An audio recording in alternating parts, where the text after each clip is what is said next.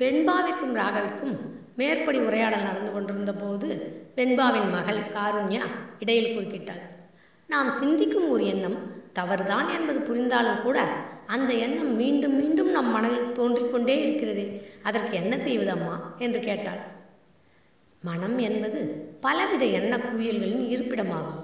சரியான எண்ணம் தவறான எண்ணம் தீர்வுக்குரிய எண்ணம் பிரச்சனையை தூண்டக்கூடிய எண்ணம் சந்தோஷம் தரக்கூடிய எண்ணம் துக்கத்தை ஏற்படுத்தும் எண்ணம் என்பன போன்ற பலவித எண்ணங்களால் நமது மனம் சூழப்பட்டுள்ளது.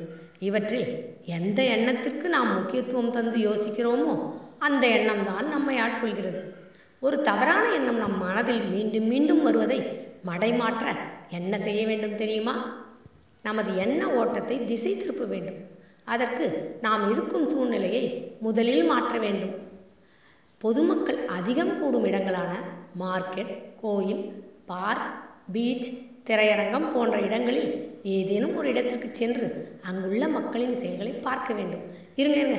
இந்த கரோனா பெருந்தொற்று பரவி முழு அடைப்பு இருக்கும்போது வெளியே எங்கும் போகவே கூடாதுப்பா. உயிர் அதுதானே முக்கியம். விரைவில் இதெல்லாம் சரியாயிடும்ல. அப்போ இதை முயற்சி செய்து பாருங்க. என்ன நான் சொல்றது?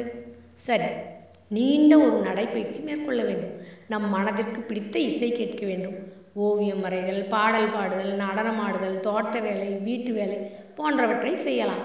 மொத்தத்தில் நமது எண்ணம் வேறு விதமாய் மாறுவதற்குரிய சூழலை முதலில் உருவாக்கி அதன் பிறகு நேர்மறை எண்ணங்களை அதில் திணித்து அதை மட்டுமே யோசிக்க கற்க வேண்டும். என்றாள் வெண்பா? இதன் பிறகு நடந்ததை நாளை சொல்கிறேன். தினமும் இரவு ஏழரை மணிக்கு பேசுபொருள் நீ எனக்கு என்ற தொடர் பதிவிடப்படும். முதலிலிருந்து கேட்க நினைப்பவர்களுக்காக கீழே டிஸ்கிரிப்ஷனில் அந்த லிங்க் தரப்பட்டுள்ளது. கலாவல்லி அருண்.